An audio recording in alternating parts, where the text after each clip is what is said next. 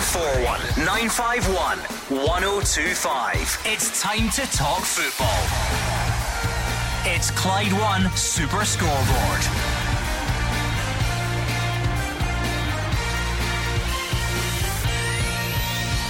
Good evening and welcome to Clyde One Super Scoreboard on a big night of Premiership action. Managerless Motherwell, desperate for points, they welcome many familiar faces in the St Mirren ranks to Fir Park.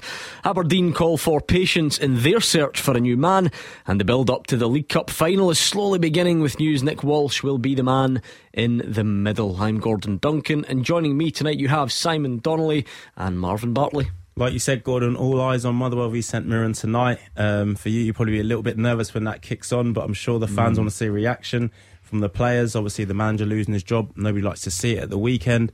Kettlewell goes in, gets his first game in charge tonight, and I'm sure they'll be, as I said, looking for a reaction.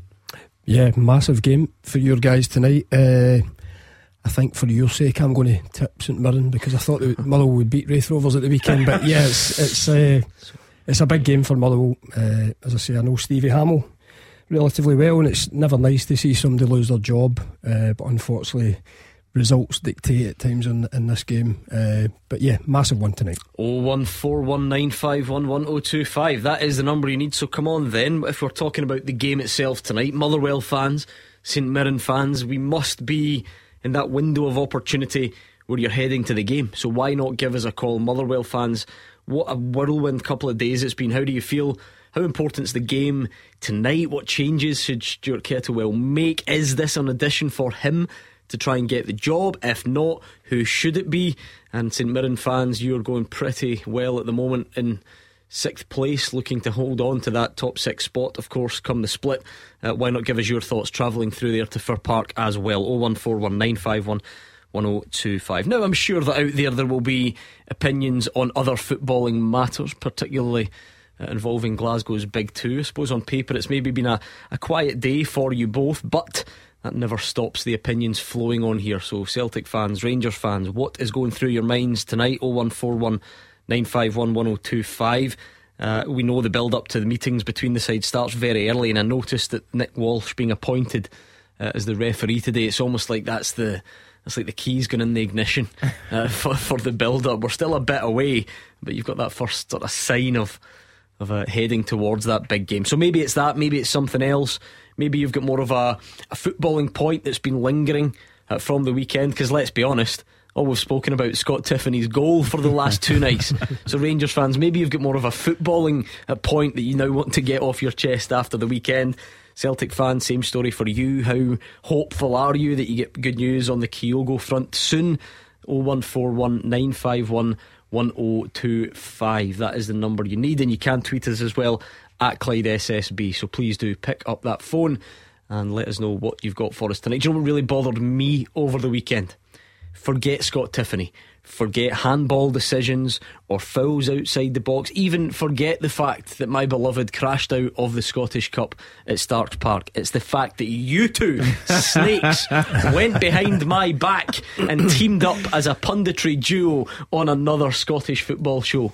Bills to pay. Unbelievable. Producer Callum, what do you make of this? We bring these two together. We are the ones that counsel them, launch their careers, put the the groundwork in for the relationship, and they forget about it. It's off on TV, giving it. Oh, it's the th- third time in seven days. Yep, spending exactly. time together. Enjoying people, it. People are going to start talking. Yeah, but I love the way he just starts Callum. Is that the same Callum that is off soon himself? so That's you know, true. You as well. On, yeah, exactly, Gordon. Yeah, for yeah. goodness sake, point the finger at him too. Honestly. Uh, 01419511025. Enough about these two. I, I, I'm, I'm honestly not bothered about it. Seriously, I'm not. Faces for radio anyway. If ever there was a joke to be put, yeah, I thought he was looking sharp for for you two. I must say, put me to shame. I see. You can't name the station though. I like the way Gordon. Then I seen, I seen you on Sunday, and you were looking dapper. Well. In fact, do you know what? You. No, you're right. Oh. I, because I I had taken a picture of my TV screen, and I thought, nah, do you know what? I give him a hard enough time on Instagram, so I'll leave it. But what were you doing backstage while he was putting baby oil on his biceps? I said to my wife, uh, "You looked as if you were going out afterwards." I, I, was going straight up the road. That's what I wanted. That's what I wanted to know. You, you seriously, you shined them up. No, I, I do not. Listen, it's just a natural glow. Uh, it, tw- was it 36 years of cocoa butter, Gordon? That's what happens. Did you not? naturally I mean, comes out. did you need? Did you need such a short sleeved shirt though It's a t-shirt. to try and show off? It's just a t-shirt. see right through you. anyway, 01419511025. Come on down. The last thing we want to talk about is Marvin Bartley's bicep. So you need to change the topic tonight. 01419511025 or Twitter at Clyde SSB. Like I say, maybe you've got a football point. Uh, that's lingering from the weekend that we've not got to in light of all the drama. I am looking at you, Motherwell fans and St Mirren fans. It is a huge game tonight, so come on down. You must be on your way to the game roundabout now if you're heading through from Paisley. Motherwell fans, you'll maybe be getting ready to head up soon as well. So pick up that phone and let us know what you're thinking. There's so much going on there, Marvin, isn't there? And we'll, we'll look at it in more detail. We'll, we'll hear from Andrew McLean, who's there. But you've got the league table tells you it's a big game for Motherwell, and they don't have a manager. Who's the new guy going to be? Is he in the dugout tonight? Is it Stuart Kettlewell? Is he in the stands? Whoever he may be coming along to watch. You know, these things sometimes happen. Um, and of course, just when it feels to Motherwell fans like all familiarity is going out of the club with the manager, he's a club legend, and the chief exec. In Rocks, Keith Lasley, Stephen Robinson, Mark O'Hara, Curtis Main, Charles Dunne, Trevor Carson, Declan Gallagher, Richard Tait, and anyone else that I may The have forgotten about. you didn't mention Tony Watt. How could I? Left save the best till last. No, exactly as you said. You know, it's a, it's a big change for them now. Obviously, Kettlewell has been saying that he's not auditioning for the job, but I think when you're interim manager, that is it, that's it. You know, you it isn't uh, audition for it. You know, you've got a massive game tonight, and then it doesn't get any easier with Hearts away at the weekend. But you know, first and foremost, he'll be dealing with tonight's game. As I said earlier, he'll be looking for a reaction. I think his team that he picks, he'll be saying to them, "Listen, I need 100 percent from you." I think Motherwell players haven't been given that um, across the board. If I'm honest, and results kind of show you that. I think you know at the weekend they were embarrassing at times. The defending, uh, the third goal they conceded, um, you know nobody laid a glove on on the Raith player, so it's not been acceptable. You know, and the fans turn, have been turned out in their numbers, so they need a reaction tonight and they need to improve their performances.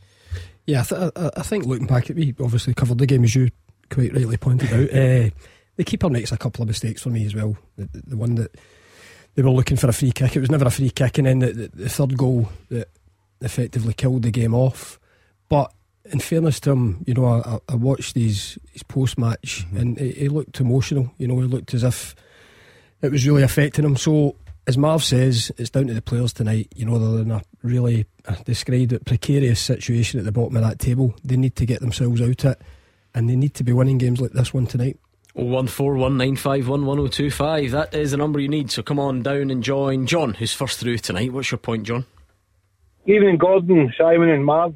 Hello. How you doing? Good, good, good. How are you? Aye, all right. Eh, especially this point, especially to you, Simon. I thought um, on Saturday David Turnbull was put in right, and to me, when the boy comes in, I think he's a great player, but he just doesn't seem to grab his opportunity, ma- like, no more or less to make it Ange Hartford to drop him the next game.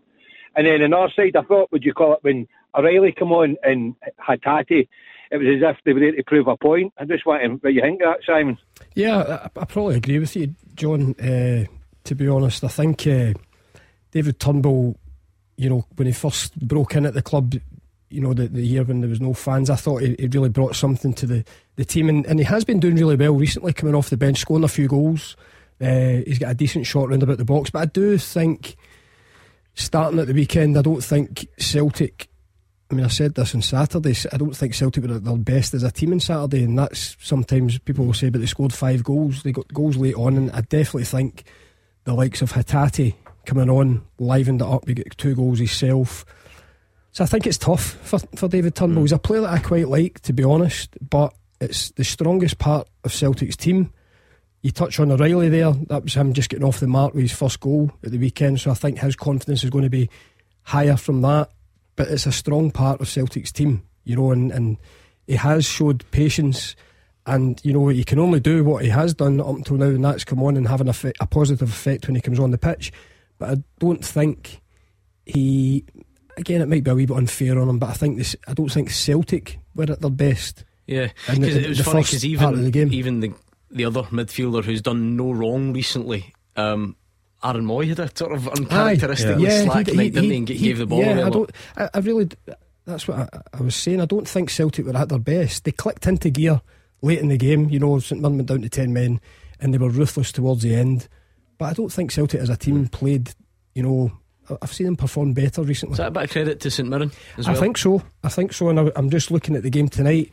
I think from that point Yeah, of view, hopefully they're really tired after It'll that. be a shift. difficult game for Motherwell because I thought they really worked hard. Uh, St Mirren gave a good account of themselves. Again, you look at the, the end result, but that was more the last 10 minutes yeah, in the game. 10, 15 minutes. Yeah, definitely. I think it's difficult for David Turnbull as well. As Simon said there, you know, when there was no fans in the stadium, he was playing a lot of games and he was a regular in the team, you know, and that comes. Celtic's player of the year that year, wasn't he? But Yeah, I, I He gave, the he gave the team a real that lift when he came in that year. Exactly, Not and your classic. confidence is always sky high when that happens. Now he's coming into the team and replacing people like Hatate, knowing full well, no matter how well you play, because Hatate's in such good form and Celtic are doing so well with him in the team, you're coming back out. So it's probably an added pressure to him. So what we're seeing now, David Turnbull isn't doing the things that he normally do naturally well.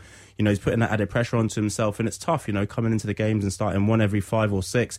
And like you said, the fans are thinking of the player that was player of the year back then. We need to see that every sixth week, and it's extremely difficult to do that as a player. Do you think there's a pressure there, John? You know, him knowing fine well that when he starts, or having to wait a long time for a start, and knowing that he has to really, really perform out his skin, otherwise, he, you know, he goes back on the bench for the next game. I, think so, Gordon. I, but I- don't get wrong. I, I've, I've got, I'm like Gordon. I'm a big, big fan of David Turnbull. I think he's a great player, and he's still got time on his side the age. But I just don't think sometimes. It's, it's Simon, uh, the tier terrier, when he, he's been coming off the bench lately and he's scoring goals, etc. And he has been doing well. But I just thought a couple of times that he started, he's not gave Ange the headache as to say, well, can I, well, who, will I drop this guy or, or will we play the next game? Can, Gordon, can I ask you something as well, right? And Ask me? This is a bit. I, I ask you, Gordon, oh, right? Because you're a bit of a stats man, not myself. But that that's seen Saturday there. When's your, when's the last time do you think that was that three substitutes come on in the park and score? John, there's been a stats man, which I don't even know if I am, but I, I do not have the answer to that. I Just make it admit. up. Maybe someone, c- what, anywhere in the world, John, or for Celtic, or Aye, I just, I, I was just when I was watching the game on Saturday, I said to myself, that's the first time I've, I've noticed that for. A, no, I mean, I, I can't remember the last time. I, John, get get researching and phone next week and tell. I've no idea. Um, it does probably feed into that earlier point though that John makes. David Turnbull's got no problem coming off the bench and contributing. We've seen it. Um, Matt O'Riley, what a journey he's had. He's gone from being a real favourite to again having to Yeah. having to come off the bench and Yeah. and make that impact. It's, Um, it's, a, it's the toughest part of Celtic's team, I think. It's the strongest part. And Mooy coming back for the World Cup with that form has made it even more difficult. Do you have to now almost? I think we referenced this with David Turnbull previously. See, when you're talking about Celtic players' involvement, do we actually should we actually talk about minutes rather than appearances? If you were to look at Matt O'Riley's appearances or look at David Turnbull's appearances, they would mm-hmm. that number would be high. Mm-hmm. But it's the minutes I'm sure that the players aren't quite as as satisfied with. Yeah, no, exactly. Like as you said there, you know, it is the minutes because you know appearance you can come on for one minute. they and it- always it get to on, your don't appearance. they? Yeah, exactly that. But I think you know sometimes, not sometimes. I think it's easier coming on as a substitute for Celtic. You know, when you come on in the last thirty minutes because the team that the, the starting eleven has started against are, are fatigued. And St Mirren were down to ten men. That's what I mean. But you're so so tired because you don't touch the ball really. You know, you're moving from left to right. They're moving you absolutely everywhere, and you come on 30 minutes, fresh legs, and all of a sudden all the gaps start to appear.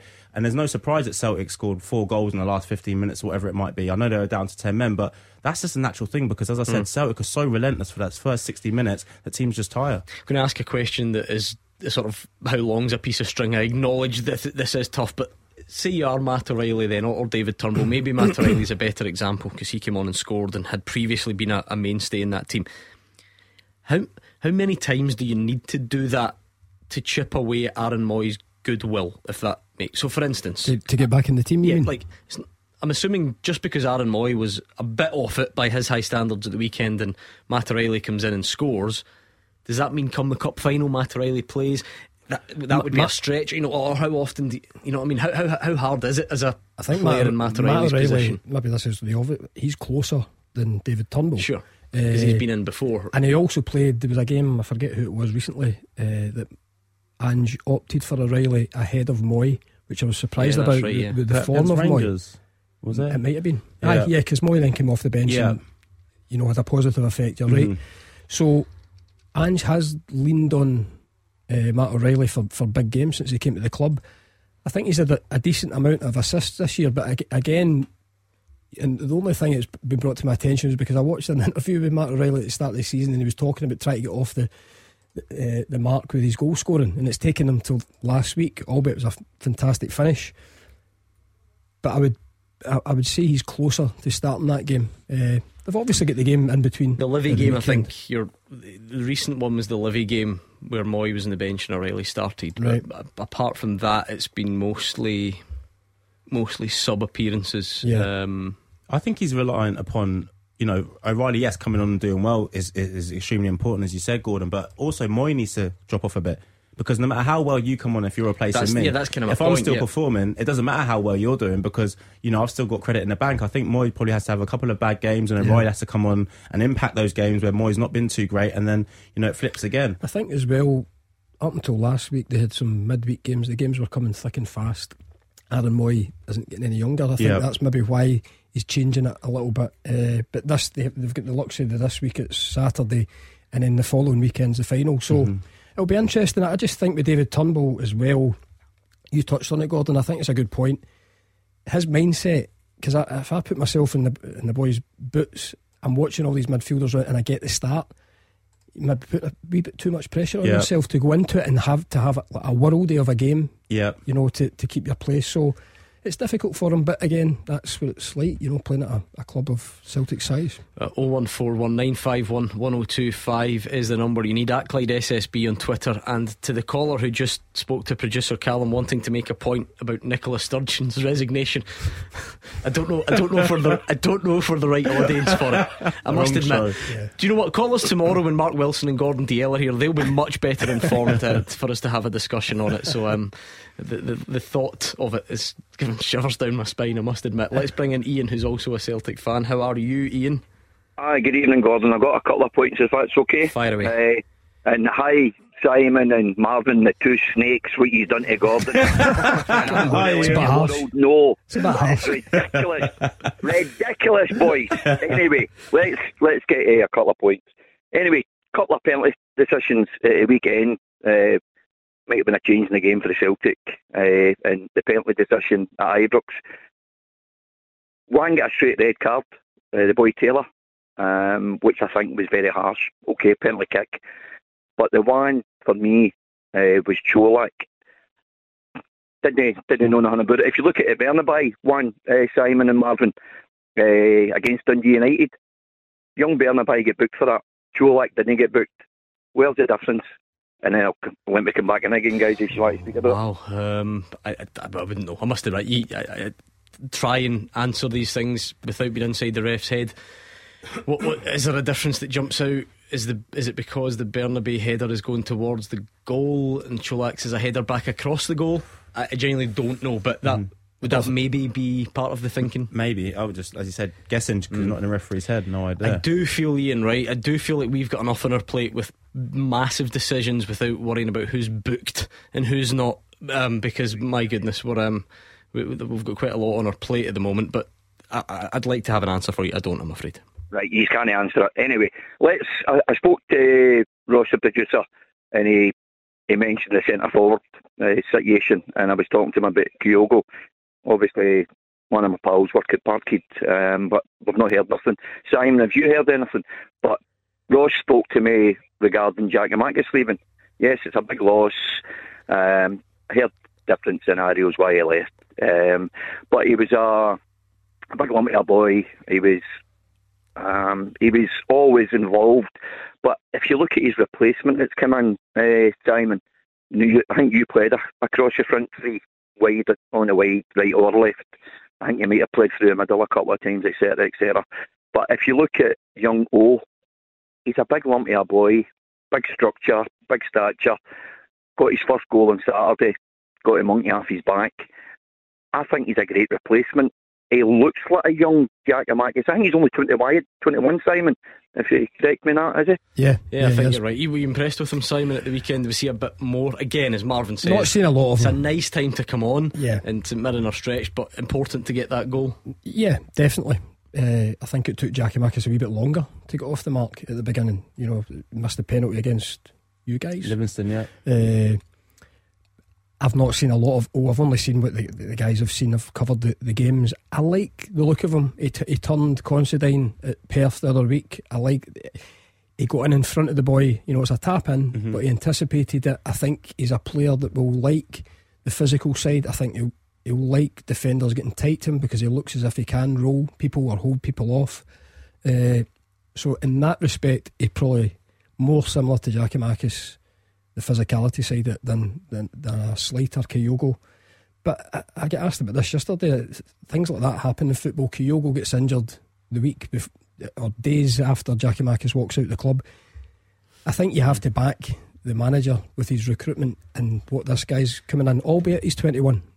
He, he might be, you know, uh, a guy that hits the ground running here, like most of the other recruitment that Andrew's brought in. I like the notion that you are able to tell the nation how fit or unfit Kyogo is, and we're just waiting on this big. I know, unfortunately, I, I, do cover Ian the games, says, but I do not have any inside no? information. Are you sure? I am 100% positive. Useless. Hopefully, be back. Going to be one. There's a big game next week. That's going to be one to watch with interest for sure over the, the coming days and next week, Marvin. Yeah, it will be. Um, one thing that did surprise me is that the O didn't come on uh, when Kyogo actually went off, and Maeda ended up going through the middle, which probably Yeah. tells you, you know, where he is fitness wise. So. Yeah. You know, as you said, we've we've not long to go to the cup final. If Kyogo isn't to make it, um, will we see Maeda playing through the middle? You know, rather than no starting. But no, listen, he, he was he's been fantastic in the minutes he has got, and as Simon said, you know, really proactive to get his goal the other day. Thank you, Ian 0141 951 1025. Come on, you Motherwell fans and St Mirren fans. You must be heading to the game roundabout now. Why not give us a call and let us know what you're thinking? What about the football match itself? How big a game it is? All the on field stuff, and then particularly you Motherwell fans. What's happening in the dugout? Is this an addition for Stuart Kettlewell? If not, who should it be?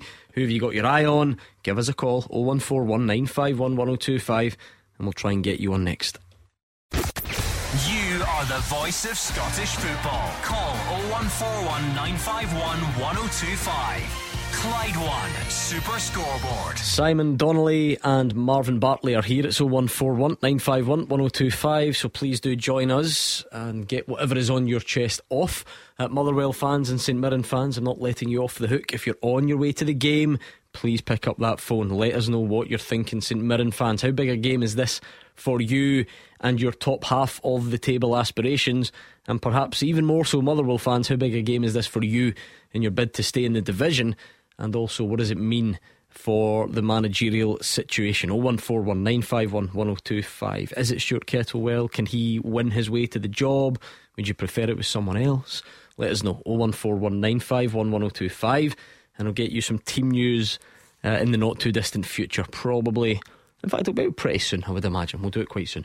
Uh, let's speak to Stephen, who's a Rangers fan in Glasgow. Stephen, what's on your mind tonight? How are you doing, guys? Yeah, good. Right? Good, good. Yeah, no, but I'm just calling in tonight. Um, I just really wanted to see what the panel's thoughts were on the likes of Scott Arfield, Scott Wright, um, guys who are maybe not getting a game at Rangers at the moment. Um, if you feel the writing's maybe on the wall for them, um, or if you both extend Arfield still.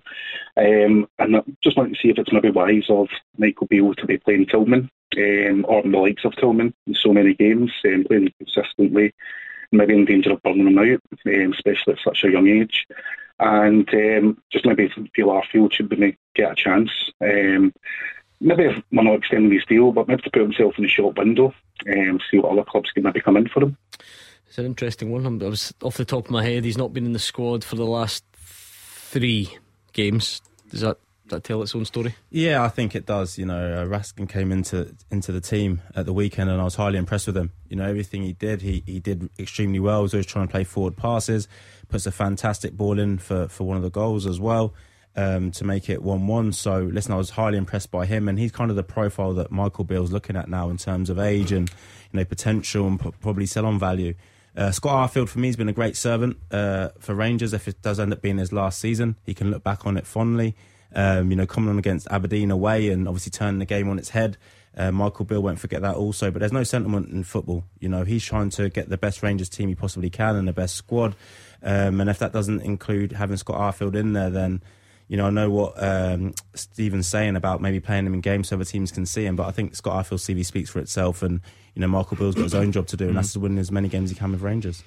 I mean, when any new manager comes in, Simon, but in this case, Michael Beale, there must be that initial stage of you're just trying to win games, but you're you're trying to really assess everything you've got, and you've got a lot going on, and you're trying to look at recruitment, and you're trying to look at young players coming through, and assess what the future holds for guys that are already there. So it can't be easy to, to do all that. Are, are we starting to see these signs that you know guys that have been there and have, have served Rangers over the last couple of seasons? We starting to see the signs that Michael Beale might not fa- fancy them as such going forward? Yeah, I think that's inevitable as well. The longer that Michael Beale's in the job, uh, the more transfer windows he'll be getting players in that he wants to be at the club. Uh, I mean, Peter. So just quickly, Peter uh, has just tweeted to say he's injured. I must admit, I, I didn't know that. Mm-hmm. If, if that is the case, that I, I, didn't think he was, but there we go. I stand corrected. Yeah, it wasn't that long ago that I actually I think I said on the show, Arfield is from a when I think it was Rangers were about to play Celtic. From a Celtic perspective, it was always a player that I was concerned about because he, he seemed to do well. You know that kind of busting into the box from midfield. Mm. I think, as, as Marv says, he's did well for Rangers, so there, there might still be time for him there. If he's injured, then that explains itself just now. Yeah, but a couple of was, people tweeting that Shorty is one of them. Yeah. I just I didn't remember that being one that was mentioned by, by Michael Beale at the weekend. But what do I know? They brought the midfielder Raskin in. Tillman seems to be quite prominent. Cantwell has came in and, and played the last few games. and I noticed Hagi was back at the weekend as well. So you know, again, we, we talk about the, the, the, Celtic midfield. You know, there's, there seems to be competition for places there as well. Scott Wright was on the bench. But I think over time, you know, the Rangers team yeah. will take a shape, you know, heavily hmm. influenced mm. by Michael Beale going forward. You've you got know, Lowry as well, haven't yeah. you? You know, you need a pathway yeah, for him he, as well. He was injured, yeah. wasn't he? yeah, the he, he, is injured. Um, yeah, they were, Stephen. Maybe a bit premature. Maybe it's it's an injury, but do you not feel that you know, once that once that clears up, is there still a space for Scott Arfield in this squad then, or how do you see it panning out? Stephen, you still got us? Yeah, I'm still here. Good man. What do you think then? Once once he's fit and available, I'm, I'm looking at say the Hearts game because that would be a good uh, a good barometer of a, of a strong squad, if you like. So the bench that night is like Sands and King, Devine, Jack, Cantwell, Wright, Lowry, Colak. So Scott Arfield may come back onto that bench, but obviously one of them would have to drop out. Yeah, that's the thing. Um, we've obviously got a limited number of spaces on the bench, but if you look as if Arfield's got his place there, I think he's earned it um, over the last couple of years. And um, more than that, obviously, I know what you're saying regarding sentiment, there's no sentimentality in football, but um, he's still got that a bit, a bit, a bit about him. Um, so I think in a game like the Hearts game, could be quite feisty uh, could be one to watch. You maybe need that. You need, maybe need that option on the bench to come on. To be fair, the one game Rangers didn't need anything else, or, you know, didn't need an improvement would be the Hearts game. Marvin, I guess I think listening to Michael Beale, certainly after the Ross County game, it was clear on Sunday as well, and you were there um, doing another TV role quite remarkably. Um, it's probably a solu- solutions at, at turning home games into more comfortable afternoons. That that's probably what Michael Beale's looking for at the moment. Yeah, he's, he's looking for better performances all round. Um, I think you know too many players in the first half were off of it. Um, he did make I think six or seven changes, and after the game he said maybe that was too many. Uh, and I remember saying, listen, if, you, if you're going to play for Rangers Football Club and be within that squad, you should be able to make 11 changes. Because if you're within the first team squad and you can't play at home against Partick Thistle and win a game and win it comfortably and in style, then maybe you shouldn't be at the football club. So I think Michael Beale was, you know, saying things that managers say to protect their players, but you know, I think he was taking too mm. much of the blame for that. But also Lawrence is to come back as well, isn't he? There's yeah. so many players that can play in yeah. that kind of attacking ten role that it's difficult for Arfield, you know, to, to maintain within the squad. Because it is going to it's going to have to start being about that in the future, isn't it, for, for Michael Beale? This is not to write off Scott Arfield or mm-hmm. anyone individually, no, but again, so the bench at the I weekend. I, th- I think Arfield's a good guy to have about your squad, though whenever I see him for Rangers, he never lets anybody down. Doesn't, but he wants to play, doesn't he? He's coming of course he wants to end. play, but he that's the tough thing. He doesn't, for me, look as if he sulks. He comes on. No, I think he, he lifts players round about him. I think as a manager, I think you know somebody in that squad, uh, like an Arfield, is mm. you know an asset. Yeah, Still. I mean, I mean the bench at the weekend again. I think I read out the Hearts one, but you know since then you would add someone like Kemar Roofe to that. So mm-hmm. Roofe, Morelos, Wright, Kent, Jack Devine, King, Goldson, McLaughlin. So if we're talking that, if Arfield's not part of that, and Lowry was injured at the weekend, and by the way, big teams have players have have more than just the 11 plus the subs. I get, yeah. Granted, there's always a couple more, but no one wants to be in the stand. So, on top of that list, there would be Scott Arfield, there would be Alex Lowry, there would be Tom Lawrence. Yeah. And, and it depends what happens with Yilmaz uh, mm-hmm. and John Souttar. Yeah. So, there, there's do, do you envisage a few pieces getting moved around in the the coming yeah, months. hundred percent. You know, things have to be moved around, and, and, as I was saying there, you know, Scott Arfield's probably got another two years playing at, at top flight. Um, and he'll want to play week in, week out. You know, he's coming towards the end of his career. You know, we've all been there where you don't want to be in the stands. And as you said, you know, barring injuries, he's probably not going to get in squads. So it's a lot different when you're on the bench and you can come on and impact it. You're not in the squad at all when you're sitting in the stands. It's a hard watch. So you know, I think it'd probably be a bit of both. You know, Michael Beale, I think, would love to keep him around because Scott Arfield's an ultimate professional. But I know the standards he sets for himself and his hunger to play football will probably mean that he has to move on, although it'd be reluctantly. Mm, 01419511025. Thank you to Stephen for bringing it up tonight. Andy's also a Rangers fan. Uh, I mean, there was a lot said about the the controversy at the weekend, Andy. Maybe you've got more of a, a footballing thought about your team at the moment. Hi guys, how you doing? All right. Good, thank you. Good. I, I, I was trying to go on last because I know there's a lot I said about the decisions and that, but when I went down to watch the game, I wasn't too impressed with starting eleven. I mean, there's no goals, no Ellis, no Kent, no Jack. I mean, I, I don't know if we underrated us a wee bit, but surely must start with strongest team because it's not as if we're playing. We're only playing a game a week, you know. So if anything happens, you, you know, get a wee bit more time to recover. But I was disappointed with starting eleven. I know this sounds daft on hindsight, Andy, because it was a tight game and Partick Thistle did do well. But if we're talking about Rangers here at home to a mid table championship team, you should be able to rest Connor Goldson, surely, and Ryan Kent, guys that play every game. Well, I'm just thinking that, no, you've got a wee bit of momentum going, so you start off your strongest 11, then maybe at half time, if things go well, then you can give them a rest. But once you've got that team that's starting 11, which is near enough apart from last week there, you know, it's, you can you know pick the team. Mm. What did you think, Marvin? Like we said, you were working there on, on TV with, when the team came in, and by the way, you know there were double change made at half time. You know, and, and Hagi, people were excited about his return to the starting eleven. Todd Cantwell, lots of fanfare mm about his arrival. They both came off at the break. Um, what, what, did you make of the, the full makeup on Sunday? No, I wasn't surprised. You know, I wasn't surprised it gave people opportunities because Michael Beale's came in. I think was at his 14th game, and he's trying to assess his squad. Now, what better time to assess, you know, players who maybe haven't had an opportunity other than, you know, home to Partick Thistle, as you said, are mid-table in the championship. That Rangers team should have been a lot more comfortable. You look at the players that are playing there; they should have been a lot more comfortable than they were within that game. So that, for me, isn't on the manager. That's on the players that have gone out there and not performed to a level that they should have. Those players would have been chomping at the bit, and they've probably been knocking Michael Beale's door since he came in. Give me an opportunity, give me a chance. He gave them that and they failed to live up to the standards that they should have been set and they should have been playing to. So for me, I wasn't surprised by the starting 11. As you said, some fantastic footballers within that. They didn't play to the level they should have, but by the way, looking at that starting 11, if that was a championship team, if they were in the championship, they would romp away with the league. So they just didn't perform. Hmm.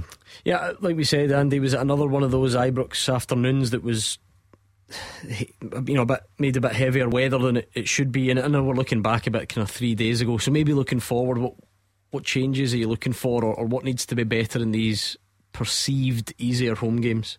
Well, just what Marvin says, the players really need to step up. You know, I mean, I mean, I know you understand what Marvin's saying there, but they, they, they were bad. I mean, you've got to give Hagi a wee bit of a break because he's just, you know, he you can see he needs time now, you know, uh, to come back after his that long, long, long injury and that. You know, what I mean, but the players today. I mean, I, I don't know. I was wanting a stress-free game on Sunday, and didn't get it again. You know I mean? far, far from that. Um, it's interesting if you look at the, the early Michael Beale era, Simon. Look, there's an obvious school of thought here, which is, well, hold on, he's only he's undefeated and he's won the vast majority of his games, so there's no problem. And you would, I would respect that. But I'm listening to the manager himself, who clearly wants it, wants a bit more out of it. Who would have thought after 14 games, Rangers' most convincing result and performance would be away at Tynecastle, which is supposed to be, and credit to them yeah. for that. But you know what I mean? That's supposed to be one of the, the trickier ones. Yeah, and that's one of the ones I kind of you looked at and thought that could be a slip up, that could be a test, but it turned out to be a really straightforward one. I think Rangers played really well that night as well through at Tynecastle. But yeah, I think it'll be a frustration for, for Michael Beale. You know, he's happy to win the games, of course he is. But I think he wants more than that. I think he wants the performances. And like Andy's saying there, Hagi, for me, yeah, he's been out for a long time, but you're looking at the likes of the Cantwell uh, lad that's come in, you're looking for these guys to do more. And he's obviously not happy because he's whipped them off at half time. So I'm a wee bit, I can see where Andy's coming from as well in terms of starting with your, your strongest team, regardless who you're playing against. You know, there is a bit of rhythm there and, and whatever. but he decided to, to give these guys an opportunity, and ultimately, you know, one or two of them haven't impressed them on the on the day. 0141 951 1025. Thanks to Andy. Good time to get your call in because we're going to get some travel. We'll try and get you on next. And we've got team news from Fir Park as well. So, Motherwell fans, St Mirren fans, great time for you to join in. 0141 951 1025. This is Scottish football's league leader, Clyde One Super Scoreboard. Marvin Bartley and Simon Donnelly are here. It's 0141 951 1025 or it's Twitter at Clyde SSB. If you're still looking back on the weekend, you can do. Maybe you're already looking forward to the coming weekend, or maybe even the weekend after. I sense we're almost in that territory um, because there's a certain big game around the corner in the final of the League Cup. In terms of today's news, current events, that's mostly around Motherwell and their search for a manager and the fact that they play St Mirren tonight. You've also got Aberdeen search for a new manager as well. So, any of those topics tickle your fancy, pick up the phone, particularly you, Motherwell and St Mirren fans. Come on, if you're heading along to the game, let us know what you are thinking. To set the scene for you at Fir Park, Andrew McLean is there, and I think he's got teams as well.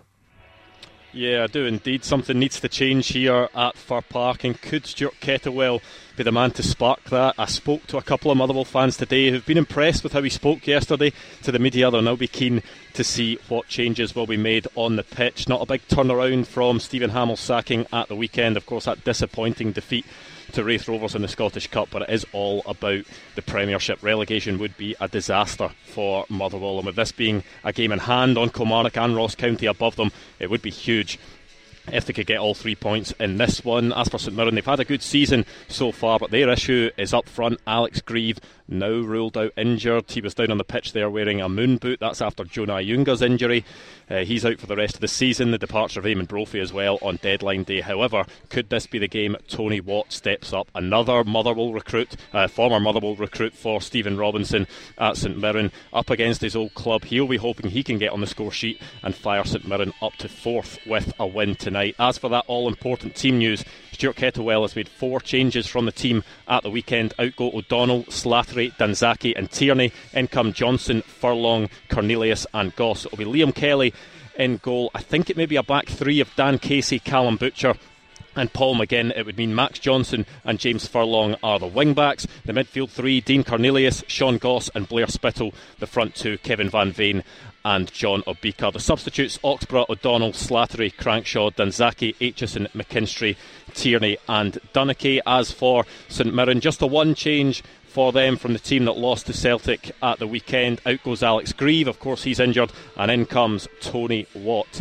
So it's Trevor Carson in goal for them. The back three Marcus Fraser, Declan Gallagher, and Richard Tait. The two wing backs Ryan Strain and Scott Tanser. The midfield three Keanu Baccus, Mark O'Hara, and Alex Gogic. Tony Watt and Curtis Main up top. The substitutes are Minsky, Shaughnessy, Dunne, Small, Offord, Flynn, Taylor, Kiltie, and Jameson. Uh, what do you make of those teams then? Motherwell fans, St Mirren fans, what are you thinking of the managerial situation? Hearing from Andrew McLean uh, there. Marvin, what sticks out for you tonight?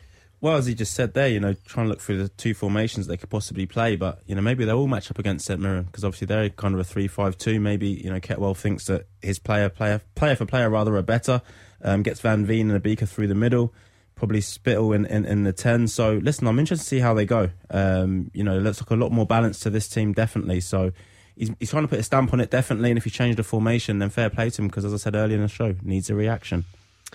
Yeah, I know Twitter's not uh, it's not often a, a breeding ground for positivity, uh, Simon. But I just had a quick flick through the replies to Motherwell's team, and I don't detect too much optimism.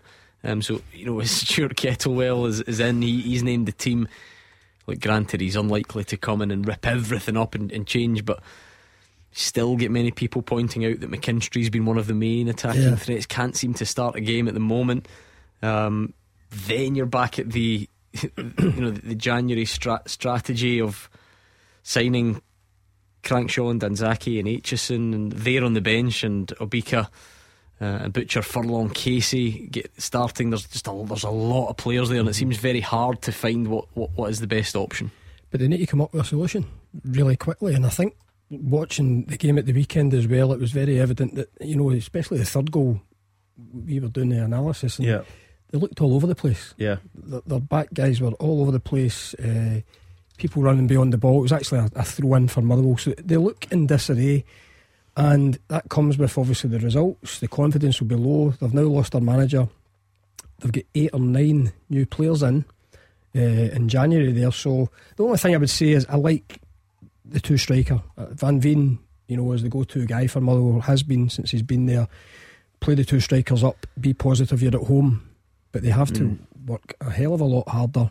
And, you know, there has to be something happens for them very quickly. They need Van Veen in the mood, though. You know, that sometimes is the problem. Sometimes he looks like he, he doesn't want to be out there almost. And, you know, what a fantastic striker he is when he is in the mood. But they're so reliant upon, you know, what Van Veen turns up to, you know, determine where they go in the game.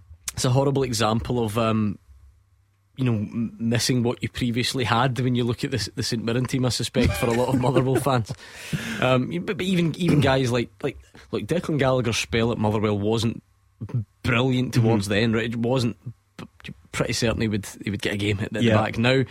Um, Mark O'Hara's the St Mirren captain. I think a lot of Motherwell fans would like to see him still in the midfield. And if you're talking about Motherwell playing with a, a front two, two former Motherwell strikers line up for St Mirren and Tony Watt and Curtis Main, Yep. You don't really want to see those two come up against you if your back four's not having a good time of it, do you? You really don't, and I can guarantee you one thing: Tony Watt will be in the mood tonight, and Oh, that's, a prob- that's a it's a problem. Yeah, problem for any defence, you know, let alone one that was so static at the weekend. Um, as you said, Curtis Main, we all know his strengths and what he can do. O'Hara for me is a player that, that I love to watch. You know, his late arrivals into the box works ever so hard, tries to get on the end of things, and he really makes that St Mirren team tick. But just looking at their side compared to Motherwell's, they just look a lot more structured, don't they? And a lot more kind of you look unity within the squad and within that starting 11 uh, I think it's going to be a difficult night for Motherwell Gordon I don't want it to be because I like you Okay, uh, let's hear from both managers, or certainly the interim one in Motherwell's case, and Stuart Kettlewell. Really difficult, really difficult. They they make you earn everything that you get out of the game. Um, they make you defend. They make you defend from wide areas. They make you defend your penalty box. I think that they operate with a real energy, with a real aggression. Stevie's a guy that I, I respect. When I first came into management, it felt that I played a, a few games against him. Um, sat and had a few good conversations with him um, in a manager's office afterwards, which I took loads from. I took an awful lot from. There's quite clearly a connection with this football club as well. With both clubs, with players that have went the opposite direction, all that sort of stuff. That's another narrative, I suppose, that, that you could speak about. But in terms of what Stephen does as a manager, I, I'm exceptionally complimentary. I, I, I really respect what he's done. Yeah, my thoughts are solely with, with St Mirren because we have to produce the same level of performance that we did at Celtic Park. Um, and then we've nothing to fear from anybody. We we know that Motherwell can't sign any more players. You know, we know what we're going to face. They've, they've got injuries, they've got some talented boys there as well. So, um, yeah, we have to have the same level of commitment, the same level of quality that we showed against Celtic and um, try and take the game to them. 01419511025 is the number if you want to get your thoughts in uh, on any of tonight's football or today's talking points. But it's also the number you need right now for this. Beat the Pundit with the Scottish Sun. For the best football news and opinion online, thescottishsun.co.uk slash football. Okay, beat the pundit time. What are you rolling your eyes at? Rolling his eyes. does not look happy, does he? look circle. looks stressed over there. yeah Is it because you're now focused on football management? You don't have time to be as good at beat the pundit as you, you previously no, were. it's just a massive pressure Gordon when you play that music you know it does something to me it triggers something You start sweating. I must admit. A week on. Oh. What's life been like, Simon? this time last week, you had no idea what to expect.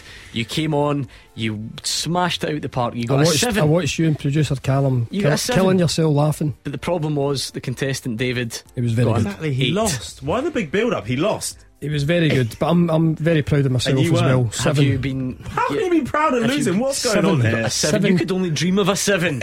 and he still lost it doesn't matter Have it's you still a been- massive L next to his name oh look at look Have at you the been- stats Have you been getting any uh, any feedback from last week? Not so much, but I was.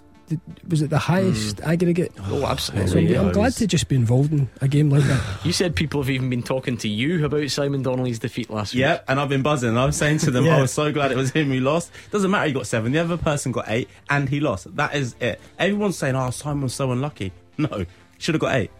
Taking us to tiebreaker. Anyway, if, if you want to play tonight, it's 0141 951 1025. Knowing our luck, a, a two will win it tonight.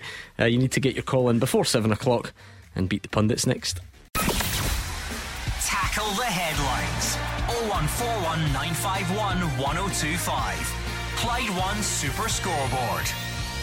Marvin Bartley and Simon Donnelly are here. If you want to join them, and please do, it's 01419511025.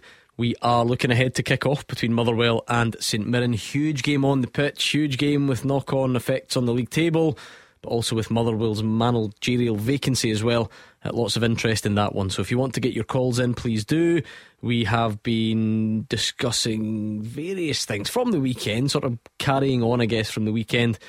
Uh, and looking at some of the other talking points that are out there. So please do pick up that phone. But before we go any further, let's do this. Beat the pundit with the Scottish Sun. For the best football news and opinion online, the Scottish thescottishsun.co.uk slash football. Beat the pundit time. It is the one week anniversary of an 8 7 defeat for Simon Donnelly. Things I never thought we would hear. Uh, on Beat the Pundit. He's not quite recovered. He's been away for the weekend as well. He's wounded. Overindulging. A couple of, couple of nice nights in Arran, That's, Isle of that- Arran. that's a yes. Yep, definitely. Uh, Grant is in Falkirk tonight trying to take advantage of it. How are you, Grant? I'm good, Gordon. How are yourself? Not bad, not bad. You fancy this? The chances of rubbing salt in Simon Donnelly's wounds. I mean, you, you had to get an eight to beat him last week, but I'm thinking maybe a an easier route this evening. Ah, fingers crossed, aye. Yeah. Um, although, a word of warning to you both. I think they're tough questions tonight. Yeah. Yeah. Perfect. Particularly you, Marvin Bartley. Always look at which questions are. All Marvin- questions are tough. For No, me. but are like Marvin Bartley proof. You know, because like Yeah. we we, ad- we adopted you Eight years ago. Is it eight? Yeah. As long as that feels like a lifetime. anything pre that is a problem. Yeah, there's a couple on there that I'm like. mm. Anyway, heads is Simon Donnelly. Tails it's Marvin Bartley. It's definitely Grant in Falkirk. And it is tails. It's Marvin Bartley up against Grant. Grant, are you nervous? you sounded nervous, Grant. I'm usually alright, but then now Ah, that I'm you- on, yeah. my, my Yeah. legs are starting to go. I like Glad he it. said his legs anyway. That's what I'm relieved at. Uh, let's give Marvin some Clyde 2 to listen to uh, so that he can't hear your answers. Grant, 30 seconds. Answer as many as you can and pass if you don't know the answer, okay? No worries. Let's go. Your time starts now. Who managed Rangers the last time they played Celtic in a League Cup final? Portsmouth, What Scottish club did Stephen Kingsley start his career with? Falkirk, Name either SPFL team who feature a fish on their club crest. uh, Peterhead, Who's currently the St Johnstone club captain? Bass, Which Rangers manager brought Rino Gattuso and Jonatan Johansson to the club? uh, Portsmouth, Kevin Van Veen joined Motherwell from a club based in which country? uh, Holland, Okay. You ready? I'm Well, it doesn't make any difference, I'm, does it? I'm worried about you here. Ready? Yes, go. Who managed Rangers the last time they played Celtic in a League Cup final? I'm Broncos. What Scottish club did Stephen Kingsley start his career with? St Mirren. Name either SPFL team who feature a fish on their club crest. Pass. Who's currently the St Johnstone club captain? Liam Gordon. Which Rangers manager brought Rino Gattuso and Jonatan Johansson to the club? The cat for cat. Kevin Van Veen joined Motherwell from a club in which country? England. Which Chelsea manager gave Billy Gilmour his senior debut? Three, two, one. Time, Marvin Bartley. What do you think, Grant? Oh, I'm not sure. You can never tell with these. Do you know what? right, I'll go through them and I'll explain my thinking after. Steven Gerrard was the Rangers manager last time they played Celtic in the League Cup final. Remember it? Christopher Jullien. I've written it down. Yeah, we argued I think about the only one I got. Simon, you're I not think it's playing. the only one I got. Argued about the goal for six months afterwards. Uh, Steven Gerrard, none of you got it. Grant's a Rangers fan and didn't get it either. yes, Grant. However, bit of local knowledge here, I think, on Grant's side. The Scottish club that Stephen Kingsley started his career Falkirk. with happens to be Grant's hometown. Falkirk, is It it? is Yeah. Falkirk, so it's That one to me after I said it. nil. I liked this from Grant as well because he kept his composure. It would have been easy to panic here, but he just used common sense. Name either SPFL team who feature a fish on their club crest. I couldn't believe you looked down at your Queen of the South badge just to check. Peterhead. Who do you play this week? Who did Not- you play recently? Not them. Yes, Last and I had, weekend? I had fish and chips after. that is that's abysmal, by the way. Apparently, St Mirren do as well. Is that Yeah, right? it's, yeah, according to producer Callum. Probably wrong. 2 0. The St Johnstone club captain is Liam Gordon. Marvin pulls one back. Mm-hmm. Rino Gattuso and Jonatan Johansson was brought to the club by Walter Smith. Oh, you gave me a nod like I was right there. Yeah, I thought you were right. Cheers, buddy. What did you thought say were right. again? Walter Dick, Smith. Dick You said Advocaat. Dick Advocaat. What a grass. Kevin Van Veen Advocaat, he went for. joined Taking great Motherwell pleasure in this. from Scunthorpe, Yep. which is, of course, in England. So you got that and he didn't. 3 2 at this point. All you needed to do, all you needed to do was tell me that Frank Lampard gave Billy Gilmour his Chelsea oh, debut. I thought it was two two. What three did he did he get? Falkirk, Peterhead, and Walter Smith. Oh, you didn't tell me you got that right. Oh, well done, well done, Grant. Well done, Grant. yeah, that Nice ball will one. not be coming, He's mate. furious. Look at him. Not sending him the ball. It's not I'll up to up for you. getting beat by Gordon Dalziel on a geography question. So You're joking. You've been on before and lost to Gordon Dalziel, and then you've come on and admitted it. Grant, why did you just admit that? uh, it was a redneck, like. uh, which, which club is furthest south uh, in the SPFL? No, sorry, it was the SPL or whatever, and I said Queen of the South, but also it's was Kilmarnock because it was just the top league. And the, the, the real question is, how does that make you feel? well, the fact that Grant still remembers that, and it was eight years ago. See, last week- Dalziel. Was it David last week? Yes. He ran Roger Hanna close. No, That- we're that's talking the about calibre. last week. It's That's not the calibre that I'm up Donnelly show. against. Listen, I lost to Grant because he was a better player on the day. I didn't produce the level of performance that I have been. That's a disappointing thing. Grant, you deserve that, mate. Well done, Grant. Magic, cheers. Well done, buddy. Well done, Good Grant. man. We were about to get Graham in Easterhouse on the line, and he appears to have disappeared. So if you're still listening, Graham, pick up that phone uh, and join us again. I like to think I um I understand you, Marvin Bartley. I can sort of identify which ones you're going to get right, and I I knew that you would get Liam Gordon, and I thought he wouldn't. Right, which which was the case. I knew you would get Van Veen, and so when we got to the last one, I thought you What was were. the Van Veen question again? uh, What country? which country did he join from? Scunthorpe, England. Oh, well done. I was certain you were going to sneak it with the Chelsea one. I thought you would get Frank Lampard. I, something was telling me Di Matteo, but that was too long ago. It's just I was all over the show. You're I know. It was too long ago. I know. Billy Gilmour would have been about Two. four years old. I don't know. I haven't Yes. done the, the, the arithmetic. What was the next question if I'd have passed? What difference does that make? No, because if I potentially could have got it. Right, who's older, Callum McGregor or Kyogo? Okay, we're doing a 50 50 question. What would you have gone?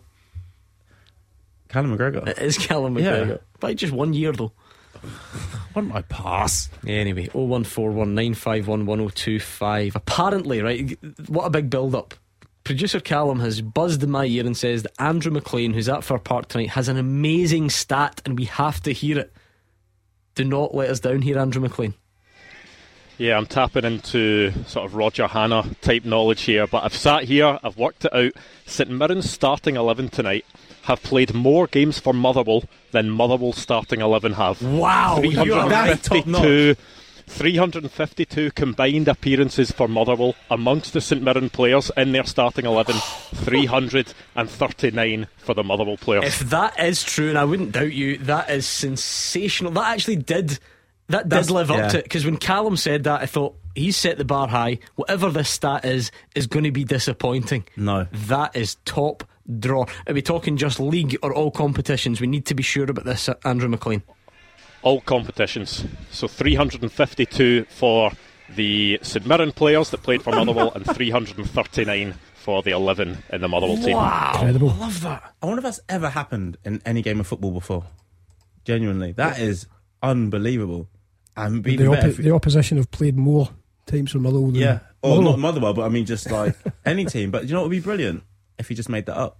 That'd be tremendous. Because as if we were gonna go and check. exactly. But no, it's uh, clearly the pre-match build-up not not grabbing you, Andrew McLean, not exciting you. You got a bit of spare time on your hands. It's, it's just been listening to you guys. I thought I need to really do something to keep myself entertained. Here's what to do, right? Come out of Fir Park, down to the crossroads, hang a right, couple hundred yards up, you'll find Casa Dalziel, top floor. Oh no, just absolutely not. Just I'm not going anywhere near throw there. something at the window, and he'll come and he'll come and let you in for a cuppa. I'm certain of it. In fact, it's ba- it's bath night. I don't know how Oh, that no. makes you feel. Uh, uncomfortable, uncomfortable that I'm even. Valentine's Valentine's last night, um, Bath night tonight. You know, it's a, it'd be an interesting time to. to Chap the door on Gordon Dalziel. He, he tell me he's got a really busy week as well. Um, Oh, wow. So that is a great start. Though. That I'm, is. I'm delighted with Incredible. that. Brilliant. That, that, that is that's unreal. That really, really is. So the Motherwell, Unbelievable. so the, the St Mirren starting eleven has more appearances for Motherwell than it does for St Mirren. Was that no. the stat? So the St Mirren starting eleven Have has played for Motherwell more times Yeah. than the Motherwell team itself. Oh yeah, sorry, sorry. you just, just made it was up, so yeah. good it's confusing me. Right, okay. Oh, you're right. You're Oh, right. You're brilliant. right. Okay. Okay. Okay. I must admit, see, you want to just move on with the show and, and, and discuss pressing football matters. Um, I'm now getting complaints on Twitter from Ross in particular to say that the St Mirren badge doesn't have Oh! fish on it. I must admit, producer Callum, that doesn't look like fish to me. Oh, That is wow. not a fish. No, seriously, there's not even two. That's what confused me. A bit. That's null and void. No, what do you mean? He said Peterhead. No, but that's confused me because I thought there was only minute. one. What bit of that do you even think is a fish? under the checkered flag. Can I be honest? I can't say on a family show what I think that looks like, right? but it's not fish. Null and void. This is what I mean. You can't even get correct questions. It's not a fish. No way. I'm- Simon, what are you saying? Independent adjudicator. No, hold on. Right, it is. It is Can I look? nowhere near a nothing like a fish. fish. This is not like you, producer Callum. What? What on earth made you think that was a fish? Where? oh, nah. It's nowhere near a I'm going fish. home. What is, what's happening? What's happening today? what is happening Wow. today? That is a very Rematch. No, because he said Peterhead, No, which was no, but correct. I'm not he- he interested in your confused me. Excuses. Wow. I mean, it's never been a fish. That is it? Like, there's, there's not even up for debate. I want a rematch. Simon, No. No. Never ever. Listen. But uh, no, uh, no effect on the. Exactly. The What do you final mean? Uh, No, the question wasn't You- you- you correct. passed. oh, go on, just make up the questions. The then. rep- Two separate issues here. Producer Callum has had one thinking that is a fish, but you, I don't know what you're banging on about, right? So it should have been the only team with a fish. what difference on would that have made? Because We- then I would have thought Peter They've Head. narrowed it down and you still couldn't get No, it. but have, you didn't narrow it down because there wasn't two. Come on. Come on. Andrew McLean has Andrew McLean has now tweeted his stat for the world to see. Deservedly so. Yeah, absolutely. Can we tweet hit- that hit- picture of the St hit Mirren retweet on that for badge? sure. Get a vote. Yeah. What it looks No, like. no, hold on. There, there is no vote. To, there is no vote to be had here. Even in this most divided of places, that, is it? that would be hundred percent to to nil. Yeah, it's not a fish. Callum, that's not good enough. Because that's that's made me lose. I'm, I'm not even joking. Um, yeah, I, I've, I'm, I'm skimming through this to try and get a, an official answer. It's based on the the Paisley coat of arms. That doesn't really tell us what that little object is. That's certainly not a fish, though. Hmm, You must have read those questions at quarter to seven tonight. You yeah, just made it up, Simon. it's not a fish. That's all you need to know. Uh, Scott is in Govan. How are you, Scott? Hi, good evening, Gordon and Maroon and Simon. What's on your mind tonight, Scott? Um, this is particular to Simon. Um, it's about the. I know it's probably been talked to death for Monday and Tuesday and that, but it's uh, about the walk-in in, in Sunday against Partick. Um, Simon, I heard, well, I read that you had scored a goal against Raith Rovers back in the day when you sort of um, kind of gave the Rovers the ball back. You didn't give them that back well enough or something like that. Do you know the thing is Hold the thing on, about this, what? Scott? I, I read this as well. Now, if if if if I'd been doing my job properly, I would have reminded them before the show, but I forgot. Um, and you don't remember anything. There's like What? glazed over look on your Yeah. face. Yeah, I'm totally confused. So in the last couple of days, in the Right, back of the this Scott, goal, Scott yeah. Tiffany, people have been writing articles and so on about, oh, you know, has this type of thing ever happened before? And apparently it did in a game you played in for Celtic against Raith Rovers. oh, Is it right, coming back aye, to you it's now? Coming back to me now. Yes. Can you tell us throw-in. anything about it? No, but did we take a throw in? We're asking you. I, ca- I can't remember. I scored. What, you got the free hit? I scored. Yeah. oh, so it was actually you? Yeah. Oh it my was a goodness, cup- I knew, but I it knew was you a were cup- involved. I'm sure it was a cup game. Did you get the bonus for it? Even if it was a walk? One hundred percent.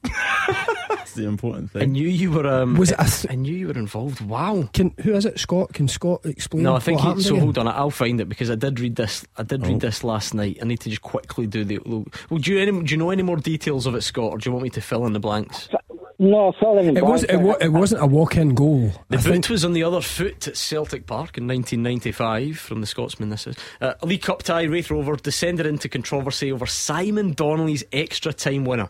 Raith had voluntarily kicked the ball out of play so that Peter Grant could receive treatment for an injury. That did a Tillman. When the ball was thrown back into play, Pierre Van Hooijdonk did not give it back to Aye, Raith. it was Pierre's fault. He headed it back over the.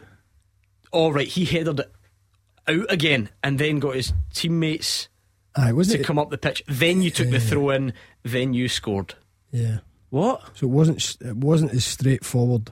So he headed it back out, then they had a throw in, and then Simon took the ball from them. Oh, Yeah, that's fair. So by the sounds of it, and I've not seen it. Um, so basically, Being yeah. black and so white. so Ra- Raith put Raith put Raith put the ball out. Yeah, Rafe put the ball out. Yeah. But when they take the throw in, Van Hooijdonk quickly sort of heads it back out again, and then urges all his team to come up and press. yeah. Okay, I'm I'm thinking that is But it was Eldon. similar, How, how does, but How not. can, was Scott at the game? No, Scott, have you just read this in the last few days? I've just read it. I'm a Rangers fan. Oh, Don't right, Scott. wrong Well, you that. certainly weren't at the game then. It might have been in the Raith end. You never know. so Um, Scott's accusing me of being doing, No, a, t- Scott's doing right. Tillman. No, Scott, you're right. Simon should have given Come him the ball back. do you want to apologise all this? Not really. No, all this time. no, I'm not apologising for anything. Why I can't remember the goal. Because I don't think it was as straightforward as the one. at Oh, the but you've come in here at the week. You've come in here at the office and told see us that, that um, Michael Beale made the right decision. I did. I, I thought it was very professional, you sportsman-like of him. Yeah, and I've been caught out. No, I don't think it, mine was as straightforward as that. You would say that, wouldn't he? Yeah, I think it was. I think yours was worse. You need to Genuinely. get some footage. No, I've seen it. It's on the screen. Simon's was worse. They're all standing there waiting for the ball back. And you So where, where was that this week? Where did that come come Well, too late? A few papers have written articles to try Oh, and because you'll remember one a couple of seasons ago as well involving my own team. Um, remember, um, Motherwell scored one at Celtic Park where Motherwell sort of took a throw in, yeah, and, and James yeah. Scott scored, Yeah. and it descended into a big Barney.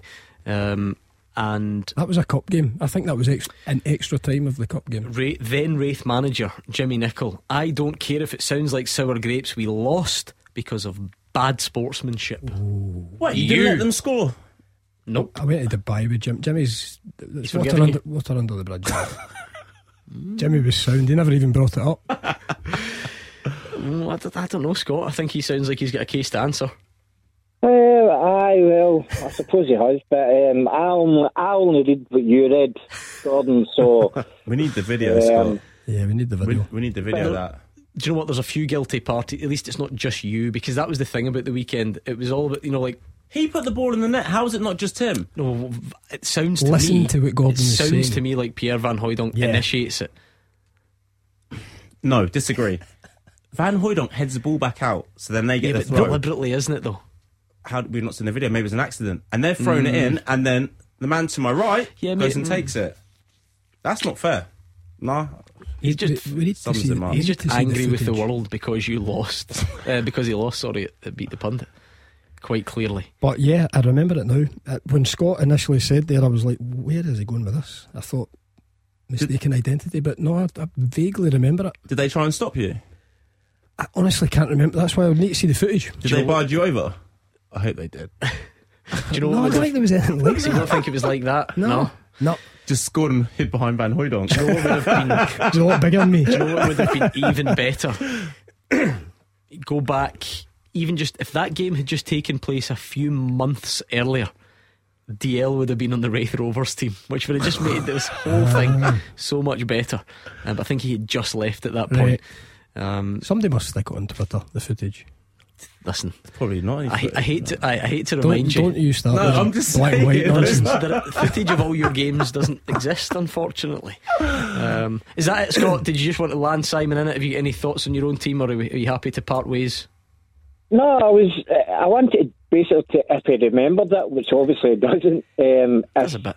he agreed with it at the time and what his thoughts are now, but I know his Well, I, th- I think my, my thoughts, my thoughts on the weekend are exactly what Gordon said. I thought it was very sportsmanlike, and I, and I was sitting with my father earlier on today, and he said, "Oh, they wouldn't do it if it was Celtic," but I would have liked to think It would have. But again, the other side of that coin is if Partick went on to upset Rangers at the weekend, all hell would have broke loose. I think th- I think Scott meant the thoughts on your goal. On my goal? Yeah. One of the I great. don't think you can compare it.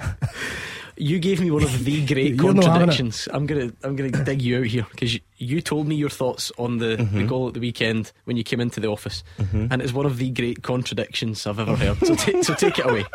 So, my, my thoughts on it is I think Michael Beale done the right thing. So, if I'm the manager, 100% say to the players, listen, let them go through, Scott Tiffoney, score the goal, and then we play on from there.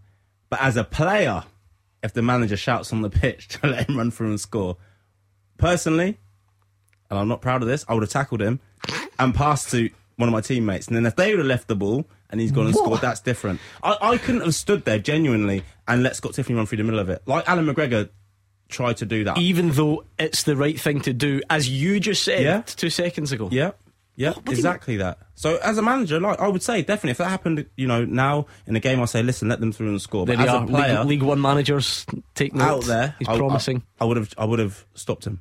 So you'd have just what had a rush of blood to the head, ignored your manager's order, and went and tackled Scott Tiffoney. I would have just said I didn't hear what the manager had Oh, said. I, just said he started running through the middle, trying to tackle him. That's what would have happened. Absolute to be fair, he'd probably skinned me, man. yeah, that would have been even worse if you tried and he did not make you. no, but I would have tried. Genuinely, I would have tried. So, in a nutshell, you do think it was the right decision Yeah. to do, but as a player, you, you just couldn't have. I couldn't have let, let it happen. happen. No, I actually couldn't have let it happen. I couldn't have let him just go through the middle and score. Right, if that makes any more sense to you than it does to me, please try and explain it. 01419511025. Thank you to Scott and Govan. Uh, you can tweet us as well at Clyde SSB. Um, do you know what I'd like actually? I'm going to set a challenge here. Right, and bear with me. I've had a, a scroll through Twitter, right? Yeah. On the day that Nick Walsh has been announced as the referee for the League Cup final in just over a week's time, right? And it's very predictable. Look, this is Scottish football, particularly involving the big two. Lots of people on Twitter are saying this is a terrible appointment because that will favour Rangers, and lots of people are also saying this is a terrible appointment because it will also favour Celtic. Obviously, both can't be true at the same time, and it's too easy on here, right? Every week, this show revolves around slating referees and banging on about how bad they are. So for just ten minutes, I won't overdo it. Just indulge me. No negativity. Give us a call. Who's the best referee in Scotland? That's what I want to know. And I hear you all, ah, they're all rubbish, or the best of a bad bunch. Fine, but somebody must be the best. So your challenge tonight is to use this next couple of minutes wisely and come up with a name. Who is the best referee in Scotland and why? 01419511025. The phone lines are probably about to go very quiet, but we'll try. This is your challenge right now. Who's the best ref in Scotland? Taking your calls on Scottish football. 0141 951 1025. This is Clyde One Super Scoreboard. Simon Donnelly and Marvin Bartley are here. It's 01419511025. It's Twitter at Clyde SSB. I'm going to take a very bold decision here. I think we're running a bit late tonight. You can admit this sometimes on live radio. You know, people like just pretend. Every, I, I'm honest with the listeners. I don't mind. We're running a bit late. We've been a bit disorganised. I think we should park the full time teaser. Yeah. You'll be delighted, you too. I agree. But I just feel like there's a lot happening. And see, when I asked that question about the referees before the break, and I was a bit nervous about it, I must admit, I thought everyone just hates all refs and no one's going to phone in. That's the busiest the phone lines have been all night. Absolutely jam packed with people telling us who's the best ref in Scotland. It's just for one night only, for one half an hour only, because we're always just phoning and slaughtering them, right? And it's too easy. Hmm. And it's, by the way, it's deserved at times, don't get me hmm. wrong. But I'm just curious who do people consider the best ref, even if it's the best of a bad bunch? Who's the best? That's what I want to know. Daniel is a Motherwell fan and he's got a suggestion for us. Daniel, who do you think it is? Um, I say that it's actually Nick Walsh. Um, I think that he's a good decision uh, for this cup final because I think it's going to be a big game between Celtic and Rangers, and I think that Nick Walsh won't have any standout controversial decisions, unlike some other referees in the league often do. Okay, I like that. Very topical as well. You're right because he's the one that sort of sparked the or planted the, the seed in my head. He has been given the cup final. Um, Marvin, this is going to be difficult for you because you can't be critical or because you've got your Queen of the South t-shirt on over there, uh, which I think you sleep in. But who's the who's the best? Mm. Who do you find the best and why? Nick Walsh isn't bad, if I'm honest. I, I do. Listen, referees who talk to you, listen, all referees are going to make mistakes like players do in games. Referees who speak to you, um, and Nick's always been one of those. So you think that's actually the key? Yeah, the communication. Yeah, the communication. The, Yeah, just explaining because one. But I have a story about Nick. Um, he did send me off against Ayr United at Easter Road once, and I peeled it and won. And then do you know what? Next time I saw him, he just said, "You know what? I was totally wrong about that, and, and I'm sorry." And that's all you expect, you know. So Nick is a good one for me. Um, Alan Muir is his name, referee as well. Another one who talks a lot. Um, He's always been good. So no, there is there is there is some good ones. As I said, you know, everyone always kind of has a magnifying glass out for their mistakes. But no, I think Nick's a good appointment, um, and referee's done the rounds to get Mm. to where he is. This is where I guess this is where I'm glad we're all coming into this discussion from different viewpoints because for you guys, Simon, as as professionals, maybe that's what you would consider a good referee, someone that just Communication. manages the game. What was Yeah. it? What was it like in your day? Were were there were there refs that you did like for that, and ones that you didn't? And, and do you still see the same, or They still made mistakes. Yeah, of course, That- yeah. That, that, that happens in the game. Uh, I think communication, but Marv was saying there, if you can have, there was a, you know, some of them, back even when I was coaching, if, if if you can't approach them, it frustrates the life out of you, especially in the emotion of a game. And you know, I think communication does help. Uh, they're talking about bringing this in even in VAR, which will help because from a spectator's point of view at the moment, Mm. I don't think it enhances the game. You know, everybody's in the stadium and there is no commu- no communication. You see him pointing to his ear, you don't know what's been said, and it just adds to the frustration of some certain decisions. is it Daniel? I, I'm full of admiration that you've phoned and, and given us a name because it must be easy to just, even if you remember two high profile mistakes or three high profile mistakes that a ref's made, you know, they do stick in your head, and, and that's what causes you to think maybe a referee is is bad, um, which is, is maybe a bit unfair, and you, you forget the sort of run of the mill ones that. That they get right, but you, you're pretty sure. Then you, you feel Nick Walsh. You, you've you know you've noticed that that's something that stands out for you. Nick Walsh has never had any standout decisions that have annoyed me. Um, you get some referees that can be rash and make a big decision early in the game as well, and it's quite often the wrong decision. But I've never really felt that with with Nick Walsh. Um, yeah, And it's interesting because you know what I, I know the way this works. Half of the country, maybe even more, are absolutely throwing things at the radio, saying, "Oh, I can tell you a mistake that Nick Walsh has made." Because look, how on earth? Firstly, that it just wouldn't be possible, and then secondly, that's before we even get to the fact that a lot of these decisions are opinion driven anyway. Um, but you know, if you can hold up a body of work that says you've got more right than wrong, that would be not a bad way to start, I guess. Exactly, and Nick's not one of the ones. You know, sometimes you see who's refereeing the game on Saturday, and the manager might say, you know, "Just be careful because they can be rash with cards," as Daniel just said there, or, or whatever else. But Nick's always been, listen, honest and fair whenever he's refereed a game that, that I've been involved in. And as I said, that, that bit of communication, and he'll explain his decisions. And sometimes on the pitch, you know, he might give a corner that was a goal kick, and a few minutes later, he'll come up to you and say, you know, what, I got that one wrong. And that's all Mm. you expect, you know. Like you said, everyone's going to make mistakes on that pitch. And I'll tell you what, players make a lot more mistakes on the pitch than the referees do. So, you know, it's a very, very tough job, but the communication from them is is, is fantastic, and, and it helps a lot.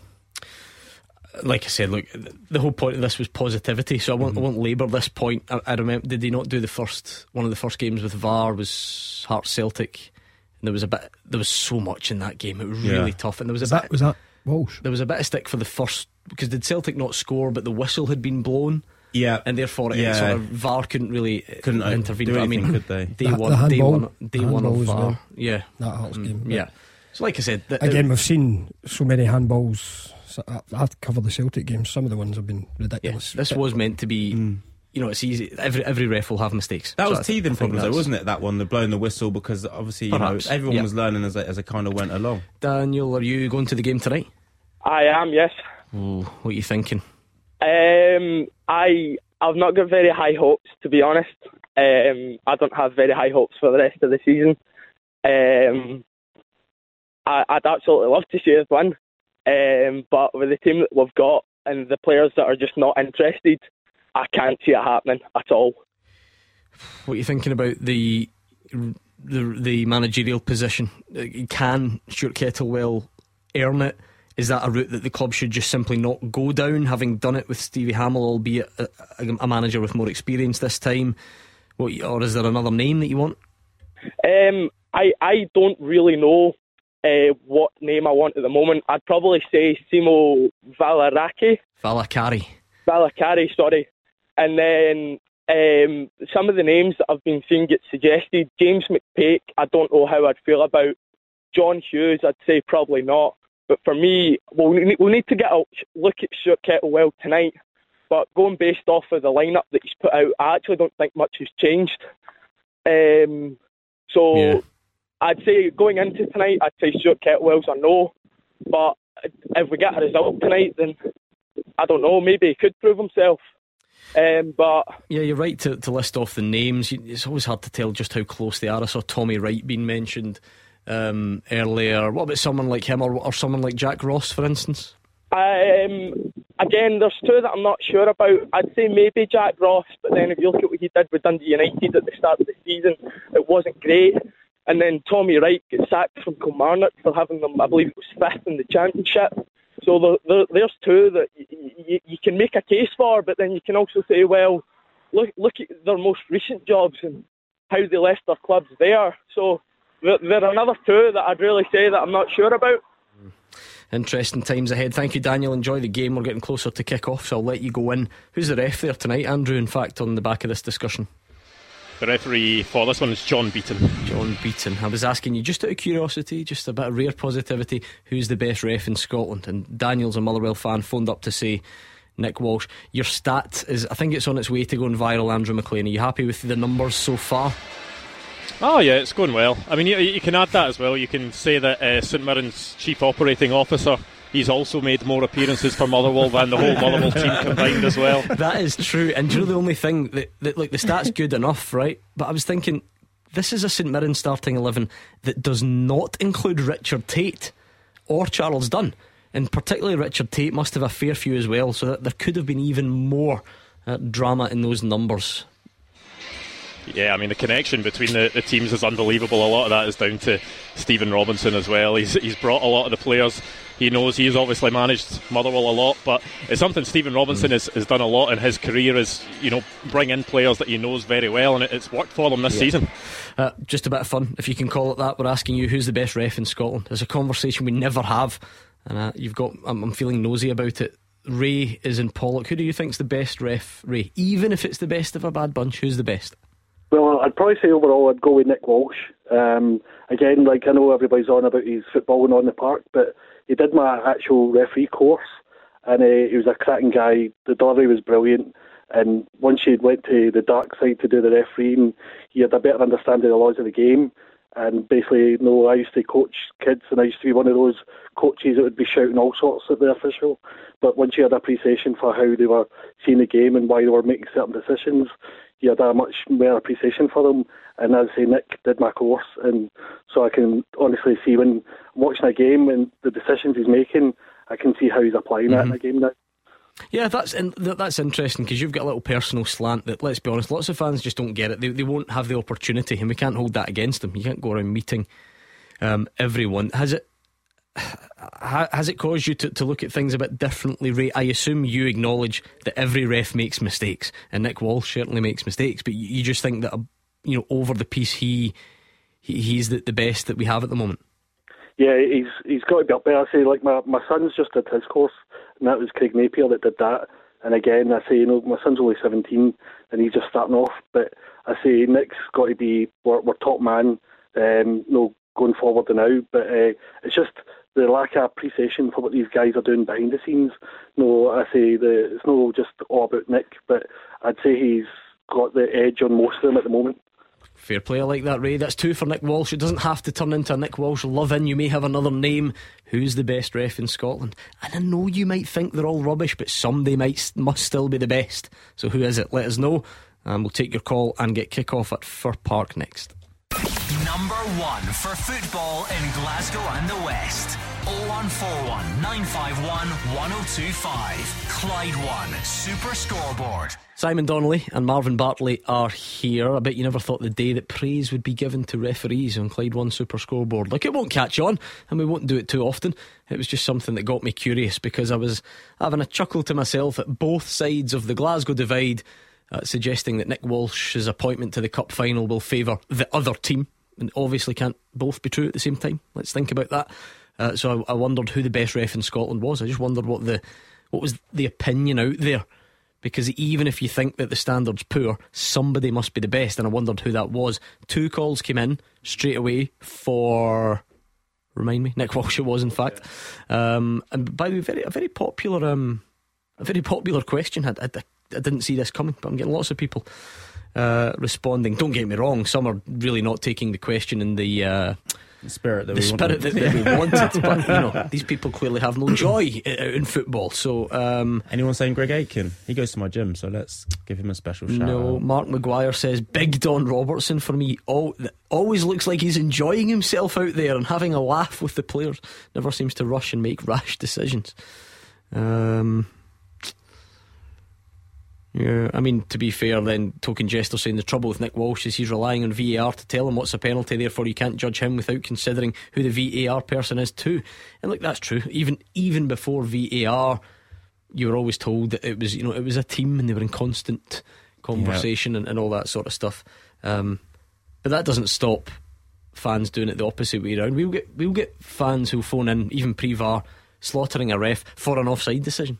You know that was given by an by an assistant. So. Yeah, the man in the middle can never win, can they? Or the person in the Uh, middle, okay, they can okay. never win. You ever, you ever do it in training, refereeing? Yep. It's hard, isn't it? And by the way, I'll, I'll tell you what I am like as a ref. You see, if you and Gordon Gordon's team are playing and I give a bad decision accidentally and you shout at me, I'll do the next one on purpose. Mm. That That's the sort of referee I am. Right. I don't accept back chat. Can I be honest? I had the privilege of being at Livi training one day, and he was playing in a, a sort of game with the Yeah. guys that maybe hadn't played as much or whatever. And David Martindale was playing, he was playing, and I thought his conduct towards whoever it was that was refereeing stretch was an absolute disgrace. Deserved. No, genuinely though, I from I, I mean this right. I want to put this across seriously. I thought you were a disgrace. I want to win.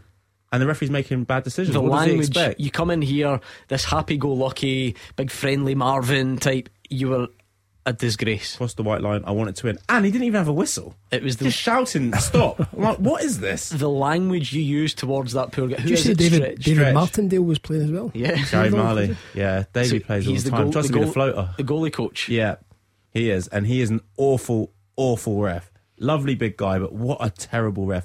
And he deserved everything I gave him that The day. language. let's just say there were a few similarities between Marvin's language and certain banners that were wielded in Scottish football this weekend. That's all I'm going to say. My team won That's though, all I'm Gordon. gonna say. My team won, which is the most important thing. Lewis is in Glasgow. Can you bring yourself to pick one, Lewis? Who's the best ref in Scotland?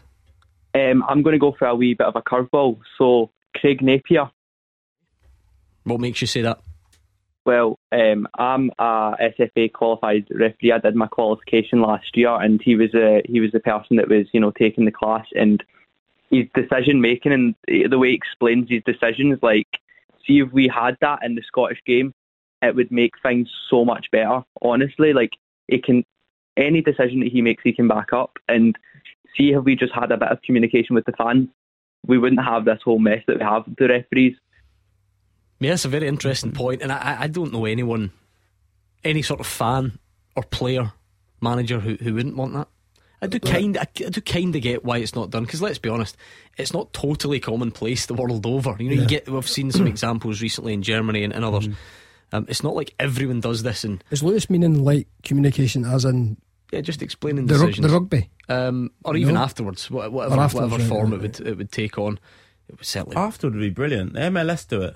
They have something on YouTube where, say, there's three contentious decisions that people have The been ref speaking about. explain them. No, the, the referees come together and they'll explain, and obviously you can't reply back, but at least you can go on YouTube and watch Yeah. it. What I agree it was with Lewis. forty 40. contentious decisions. Pick the top three. I think it'd be brilliant. And do you know what? It would make it easier for the referees as well, I think, because at least they can come across and explain, and you might agree or disagree Mm-hmm. after that. But at least it gives them the kind of their voice, and you know, I think it'd make it easier for them, and there'd be more of an understanding. Yeah, Lewis, I'm, I'm, I'm interested at the, the point of view you look at this from because, like, and, I- and I see you all on Twitter. Like, I, I, I get this, but I'm not asking you which ref you think's got it in for your team or whatever. Technically, who's the best referee in Scotland? Because we need one, right? You, you need to have one. So if you had a cup final tomorrow, which referee do you want to ref it? That's essentially what I'm asking. Not asking you to love all the refs, far from it. Um, so, Lewis, you're an aspiring referee. You probably watch things a bit differently then. You, you'll try and, and look at the decision making process. And you think Craig Napier leads by example on that? You, you think he's one of the best? Yeah, yeah. I think just uh, I, I feel like we need more referees coming out and speaking about their decisions. To be honest, I feel like they they should be they should have they should be mic'd up. I mean, there was an example in the Australian League a few years ago where a referee was mic'd up throughout a game, and it, it just clarity is what we need, and we're not getting that from the SFA right now. They're really blank, and I don't think it's a situation where they're biased towards one side. Not at all. It's just overall not great officials. Yeah, I'm. I am interested in what impact communication would make. I, I can't see how overall it would be more harm than good. I, I just don't know how it would be because even if you look at the weekend, right, the weekend was fascinating because the richest, most watched league in the world with full time referees made an absolute mess of it. And I thought, can you imagine that happened up here? We would have people storming. Hampden, the, the Scottish football would have set itself on fire if that had happened at the weekend, where the lines for the offside just Yeah. didn't get drawn. They just they just didn't. And then there were other there were other um, instances as well. However, the, what ha- what then happens after is there is an acknowledgement. There is Mhm. a there is a sort of hand up. Um, there is, you know, like yeah, an admission that, that things were wrong and, and an apology. Would it matter if that was public? Would it help? Yeah, I think it would help. I, I, I do. I think you know all communication is good communication, as Lewis is saying now. I don't think you can mic the refs up every single ref because I think it puts added pressure on them. Um, but no, I think you know sometimes coming out and explaining and saying, "Listen, we've got this one wrong. You know, we're not trying to cover this up. We've got it wrong. We admit that we've got it wrong. You know, maybe the person will be demoted for a week and you know retrained or whatever else it might be. But I think that communication is all fans are kind of asking for. And as I said, it can't be a back and forth because you know everyone will say you know the referee's got it in for my team, etc., etc. But I do think that the referees, I think they would want to do it as well, Gordon. I genuinely do think they would want to come out and kind of explain their decisions. Mm. And I think some would. Yeah, yeah. Some. I don't think all. I think because this has been Why, though? This has been spoken about for for years. Because I think there's probably a perception that they're only going to get asked about these perceived mistakes. Really, you know, it would only be on basically the whole sort of um, the whole sort of premise might end up being look, everybody thinks you've had a howler here. Go on, talk your way out. No, but just say, like, say for instance, the handball in, in the Rangers v uh, Sure. Partick Thistle or the, the Tillman penalty, whichever one it might be, and the VAR officer or the referee might come out and say, "This is the reason I gave it. This is how I viewed it at the time, and this is my reasoning for it." And I'm not going to say anyone else is going to agree or more people are going to agree with him, but they might say, "Do you know what? I understand the reason for it being given because right now nobody understands the reason for it." So that's what I mean. I think it'll help in the sense of that. Oh, like I said, it'd be great for us. I, I would be. Yeah. All, I'd be all for it. You know, bring Let's it try it. Let's bring it to Uh, thank you to Lewis um, in Glasgow. And there we go. Who would have thought there was actually a decent response there? We had some Craig Napier shouts, Nick Walsh, we had Don Robertson on Twitter. Uh, just a, a, a quick curiosity of mine about who the, the best referee in Scotland is in the eyes uh, of the fans. Not much to tell you about at Fir Park. Um, it is Callum Butcher in the middle of a back three for, for. Motherwell. Yeah, he's not in that midfield. Yeah. No real chances. Spittal's had a ball across the face. and no one really close to getting on the end of it. And just since we're on the subject, um, John Beaton, the referee, Mhm. he was the one who didn't give a foul for Tony Watt's foul on Sean Goss earlier this season, but he then went to VAR, sent him off, and Tony Watt then won that appeal. So I wonder if Tony's gone up to John tonight and said, "Come on, then." I bet John apologised. There you go. I bet John went up to Tony before Tony had to go up to John Think and so? say, "Yeah, I I got that one wrong. Apologies." He's probably they've probably crossed paths prior to this anyway. I, Yeah, don't know. I Tony's been on the bench for a while. They said maybe I haven't, I haven't checked up on that. Um, they were chatting pre-match. Andrew McLean said, "Andrew McLean's the busiest guy Oh, ever. He's got brilliant. time to get his calculator out and come up with the best stat of the season, arguably." And he's keeping an eye on, on John Beaton Vigilant. and Tony Watt as well. Yeah, Very vigilant. He'll go far. Yeah. Uh, right, that's pretty much that. How do you see the game panning out at Fir Park tonight? Uh, I, I St Mirren win, if I'm honest. Um, yeah, that's how I see it. Great. You're clueless, so hopefully you're wrong. Yeah, well, I said at the start of the show I was going to predict St Mirren, so that might give 2-0? you, it might give your team a better chance with me predicting St Mirren. Uh, what's happening then, Queen of the South? You the f- big weekend coming up. Yeah, big game at the weekend. Where are you at the weekend? Kelty Hearts, Kelty. away to Kelty Hearts. So, yeah, another big game. Hopefully, you can make it three wins in a row in the league. You enjoying it? From there. Yeah, definitely. Got a few more grey hairs, Gordon, but, you know, they get embraced, don't they? No grey hairs. Unless you're di- unless I you're got, dying. I got them plucked out the other day. You on the wearing that makeup room very long at the weekend. right, thank you to Marvin and Simon. Thank you for all your calls, your tweets, and for listening at home. We are back tomorrow with Mark Wilson and Gordon Dalziel, as always, on a Thursday. And Callum Gallagher is up next.